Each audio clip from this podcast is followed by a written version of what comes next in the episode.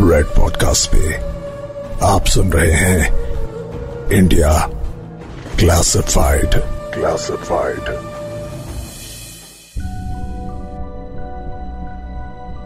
आजकल हम कई फ़िल्मों में देखते हैं कि फ़िल्म का हीरो मरने के बाद वापस आ जाता है। और आज से नहीं, न जाने कब से फ़िल्मों में हमें सब दिखाया जा रहा है। रिसेंटली एवेंजर्स इन्फिनिटी वॉर और एवेंजर्स एंड गेम में थनोस की चुटकी से आधी दुनिया गायब हुई और फिर एवेंजर्स की वजह से वापस आ गई।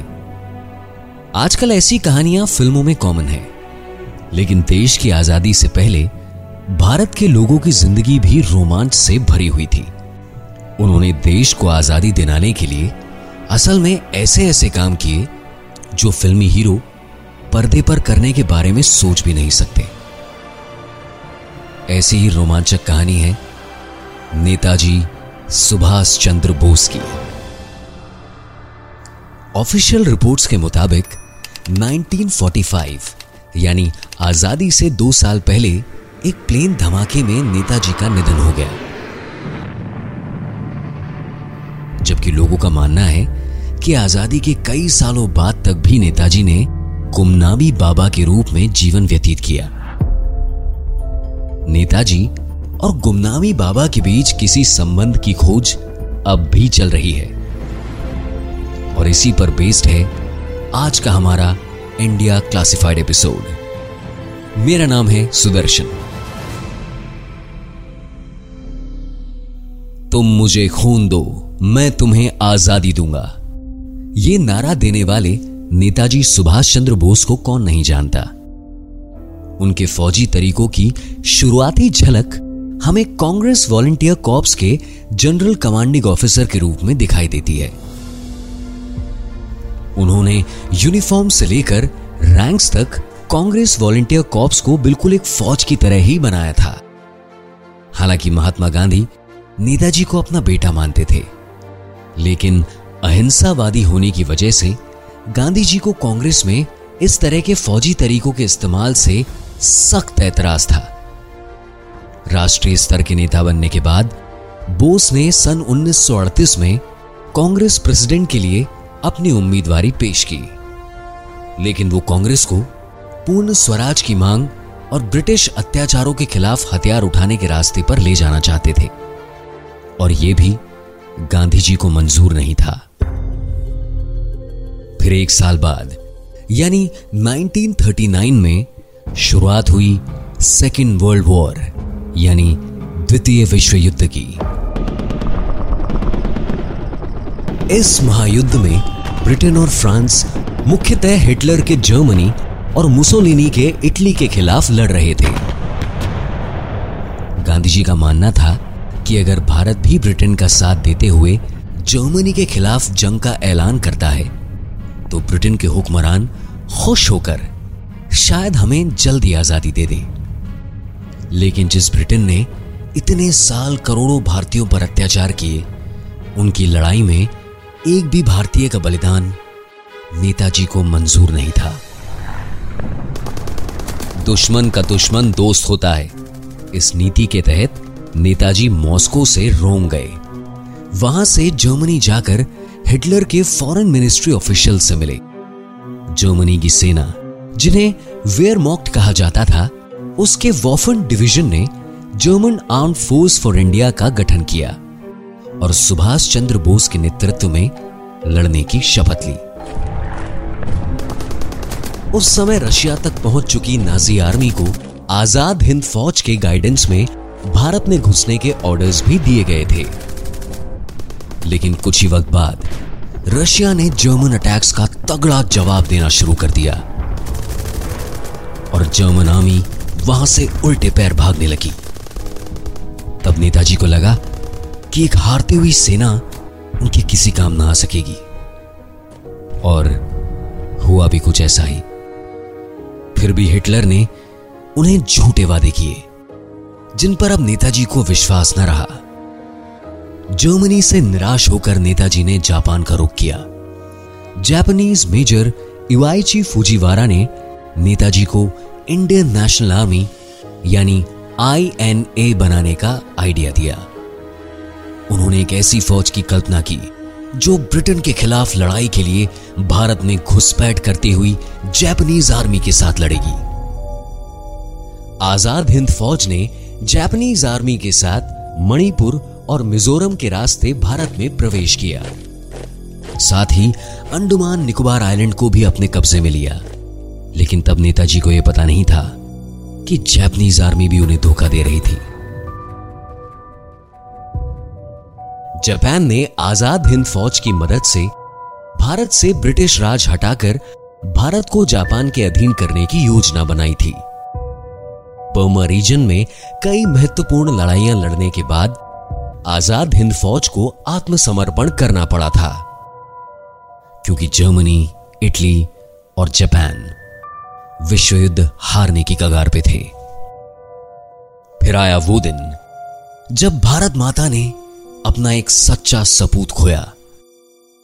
18 अगस्त 1945 एक हवाई हादसे में सुभाष चंद्र बोस के निधन की खबर आई। ताइवान के ताइहोको एयरपोर्ट से उड़ान भरते ही उनके जापानीज बॉम्बर प्लेन के इंजन का एक हिस्सा आकाश से गिरता हुआ दिखाई दिया। और थोड़ी देर बाद ही प्लेन क्रैश हो गया। इसी क्रैश में नेताजी की मौत होने का ऑफिशियल स्टेटमेंट रिलीज़ किया गया।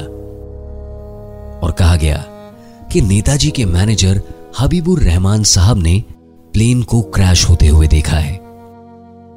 लेकिन तब से लेकर आज तक देश के लोग नेताजी की मौत के सच पर सवाल उठाते आ रहे हैं।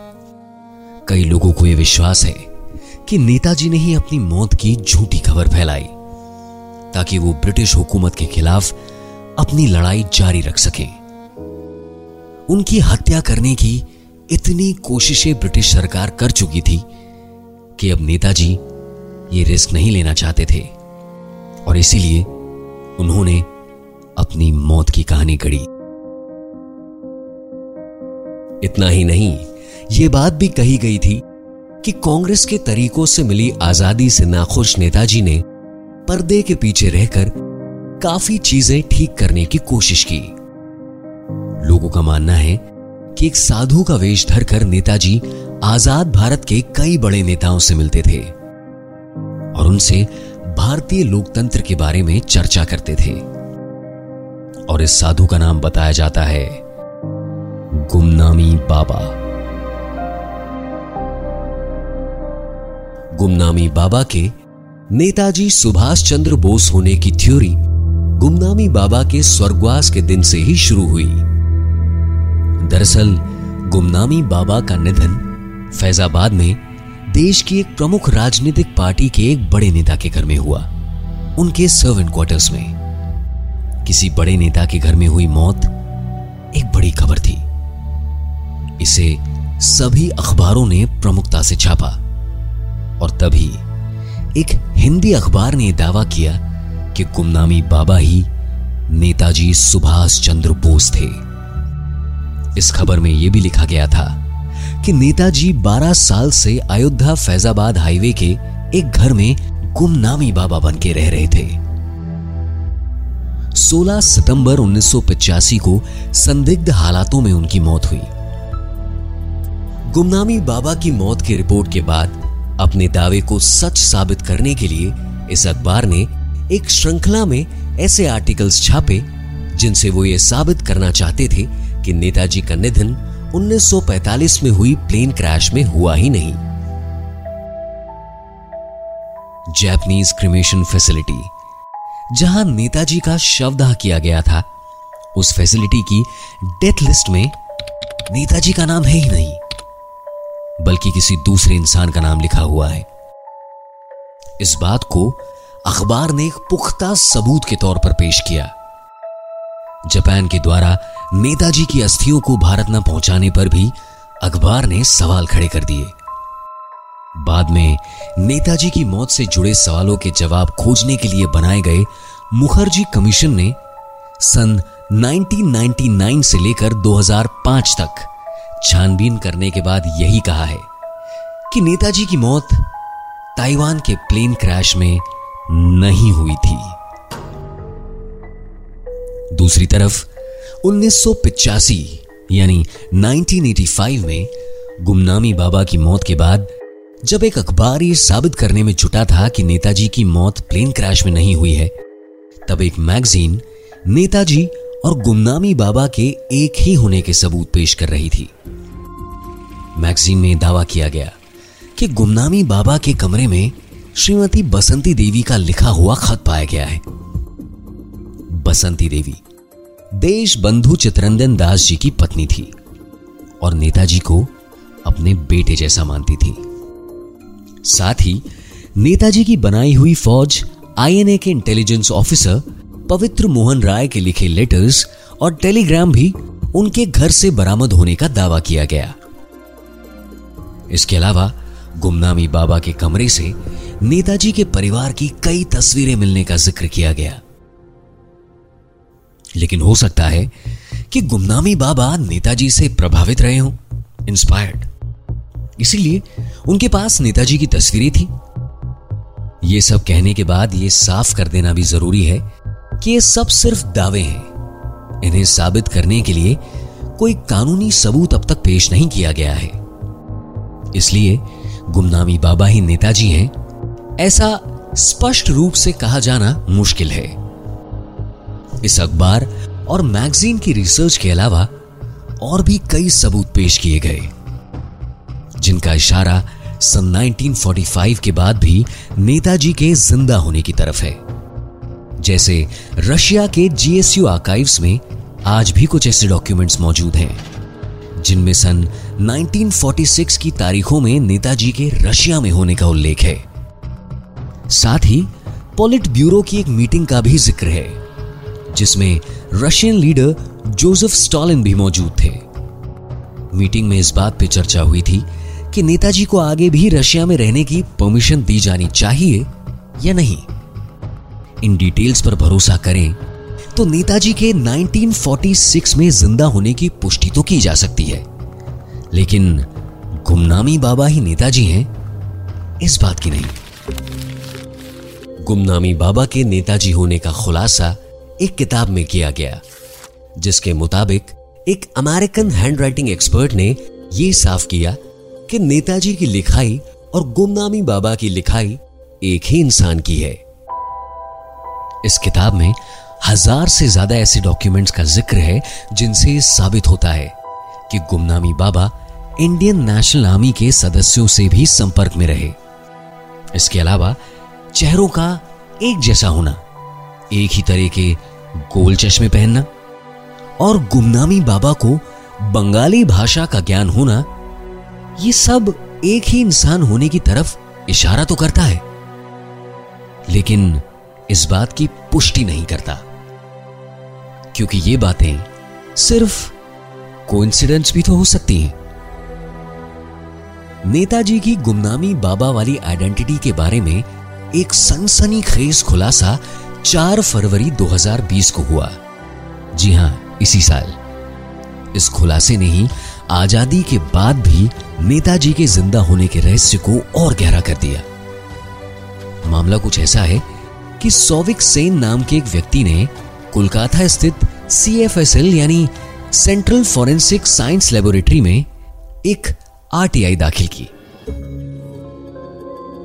इस आरटीआई में उन्होंने गुमनामी बाबा के निधन के बाद लिए गए इलेक्ट्रोफेरोग्राम के रिजल्ट्स देखने की रिक्वेस्ट की थी। समझाने के लिए बता दूँ इलेक्ट्रोफेरोग्राम को ही आसान भाषा में डीएनए टेस्ट कहा जाता है। एक ऑटोमेटेड डीएनए सीक्वेंसिंग मशीन से इंसान का डीएनए निकालकर उसे मैच किया जाता है, ताकि दोनों डीएनए के बीच का संबंध पता लगाया जा सके।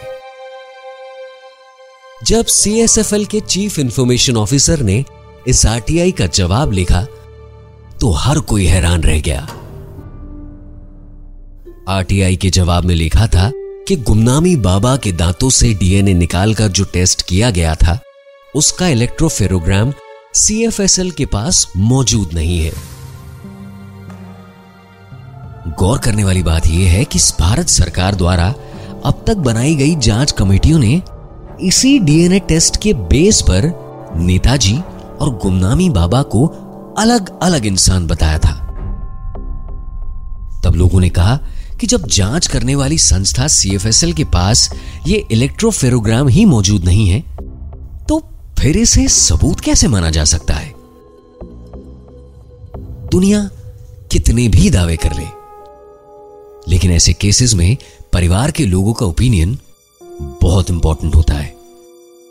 नेताजी के परिवार के अधिकतर सदस्य यही मानते हैं कि नेताजी का स्वर्गवास 1945 के प्लेन क्रैश में ही हुआ था। नेताजी की तीसरी पीढ़ी के एक सदस्य ने कहा है कि नेताजी अपने परिवार से बेहद प्रेम करते थे। वो किसी भी देश में हो, खत लिखकर परिवार का हालचाल ज़रूर पूछते थे। इसीलिए अगर नेताजी इस वक्त तक ज़िंदा होते तो उन्होंने अपने परिवार से कांटेक्ट करने की कोशिश तो ज़रूर की होती। नेताजी के परिवार ने यह भी कहा कि वो प्रधानमंत्री जी से मिलकर जापानीज गवर्नमेंट से दरखास्त करेंगे कि नेताजी से जुड़ी सारी क्लासिफाइड फाइल्स को रिलीज़ किया जाए। साथ ही, परिवार का यह भी मानना है कि जापान से प्राप्त नेताजी की अस्थियों का डीएनए टेस्ट करके भी नेताजी के सम्मान को ठेस पहुँचाने वाली इन खबरों पर विराम लगाया जा सकता है। परिवार, जस्टिस मुखर्जी से भी मिलना चाहता है, जिनके कमीशन की रिपोर्ट में कहा गया है कि नेताजी की मौत उस प्लेन क्रैश में नहीं हुई थी। उनकी रिपोर्ट के कंक्लूजन के बारे में चर्चा करके भी सारी अटकलों को विराम देने की इच्छा नेताजी के परिवार ने ज़ाहिर की है। कुछ लोगों का यह भी कहना है कि नेताजी भारत में एक सम्माननीय व्यक्ति थे। तो भारत की आज़ादी के बाद कोई कारण नहीं है कि उनके ज़िंदा होने के बाद भी वो अपनी पहचान, अपने परिवार या भारत वालों से छिपा के रखें। किसी प्रसिद्ध व्यक्ति का परिवार सिर्फ़ उनके निधन का ही नहीं, उनके निधन के बाद होने वाली चर्चा का सामना भी पूरी हिम्मत से करता है। इसीलिए नेताजी के परिवार की सम्मान की रक्षा करते हुए नेताजी की मौत और गुमनामी बाबा से उनके संबंध की पुष्टि जल्द ही की जानी चाहिए। इससे भारत माता के सबसे होनहार बेटे की आत्मा को शांति मिल सके। Keep listening to India Classified with me, Sudarshan, on Red Podcast, and my creative team, Pyusha Bhargav, Rohan Bapat, and Sudhir Tiwari.